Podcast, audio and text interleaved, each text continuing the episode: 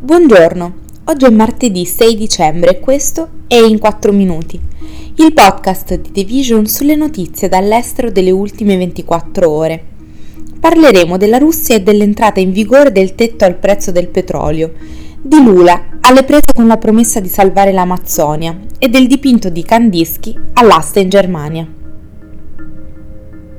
Il Cremlino afferma che il tetto al prezzo del petrolio russo imposto dal G7 ed entrato in vigore lunedì destabilizzerà i mercati energetici globali, ma non influirà sulla capacità di Mosca di sostenere le operazioni militari in Ucraina. Il portavoce del Cremlino, Dmitry Peskov, ha dichiarato che la Russia sta preparando la sua risposta alla mossa dei grandi sette e dei suoi alleati per evitare ai paesi e compagnie di trattare con le esportazioni di petrolio russo via mare quando il prezzo supera i 60 dollari al barile, facendo sapere che diversi funzionari russi hanno già informato che il piano di Mosca consisterà nel non vendere petrolio ai paesi che rispettano il tetto massimo. Intanto, dall'altra parte del mondo, l'India continuerà ad acquistare petrolio dalla Russia, ha fatto sapere il ministro degli esteri indiano dopo l'entrata in vigore del limite del prezzo imposto dal G7. La scorsa settimana i legislatori dell'Unione Europea hanno dichiarato la Russia stato sponsor del terrorismo, in linea con le richieste del presidente ucraino Volodymyr Zelensky. Gli attacchi deliberati e le atrocità commesse dalle forze russe e dai loro proxy contro i civili in Ucraina, la distruzione delle infrastrutture civili e altre gravi violazioni del diritto internazionale e umanitario sono atti di terrorismo e costituiscono crimini di guerra si legge in un comunicato stampa del Parlamento europeo. La designazione è una condanna simbolica e si aggiunge alle manovre occidentali di frenare l'intervento russo in Ucraina.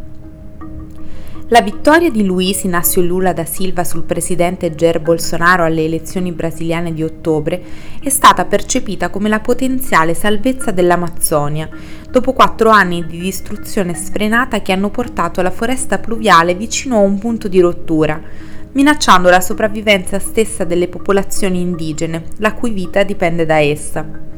Lula ha promesso di invertire la distruzione ambientale causata dal suo predecessore e di lavorare per azzerare la deforestazione, affrontando la criminalità nella regione e garantendo la protezione dei diritti degli indigeni ma il presidente eletto, che entrerà in carica il 1 gennaio 2023, ha davanti a sé una battaglia in salita per mantenere le grandi promesse fatte al popolo brasiliano e alla comunità internazionale.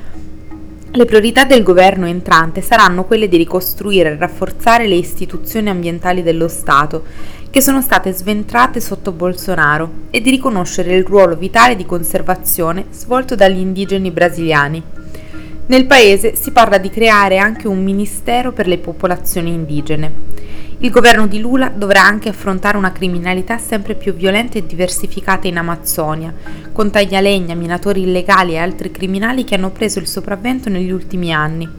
Nei quattro anni di mandato di Bolsonaro, infatti, in Amazzonia è stata disboscata un'area grande più del doppio del Galles, oltre 45.000 km quadrati.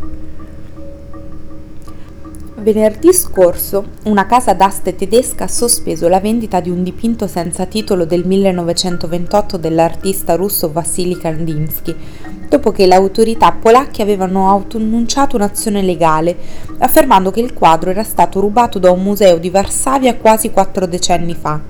Il Ministero della Cultura polacco ha dichiarato che cercherà di recuperare il Kandinsky dalla casa d'aschi Grisenbach, perché l'opera è stata sottratta dal Museo Nazionale di Varsavia nel 1984, accusando la casa d'aste di aver cercato di vendere l'opera d'arte pur sapendo che era stata rubata. L'acquerello astratto nei toni del rosa, dell'arancio e del giallo è indicato sul sito web della casa d'aste come venduto per 387.500 euro. L'episodio in Polonia sta suscitando molta attenzione, in parte perché Varsavia non ha ancora recuperato le migliaia di opere d'arte saccheggiate dalla Germania nazista durante la Seconda Guerra Mondiale, anche se questa particolare opera non rientra tra quelle. Marcin Kroll, diplomatico polacco a Berlino, ha dichiarato che il dipinto presenta segni di proprietà che rimandano al Museo Nazionale di Varsavia. La Polonia ne aveva già denunciato il furto all'Interpol. Prima di salutarvi vi ricordiamo la mostra Recycling Beauty di Fondazione Prada. realizzata nella sede di Milano e aperta dal 17 novembre 2022 al 27 febbraio 2023. Questo è tutto da The Vision, a domani.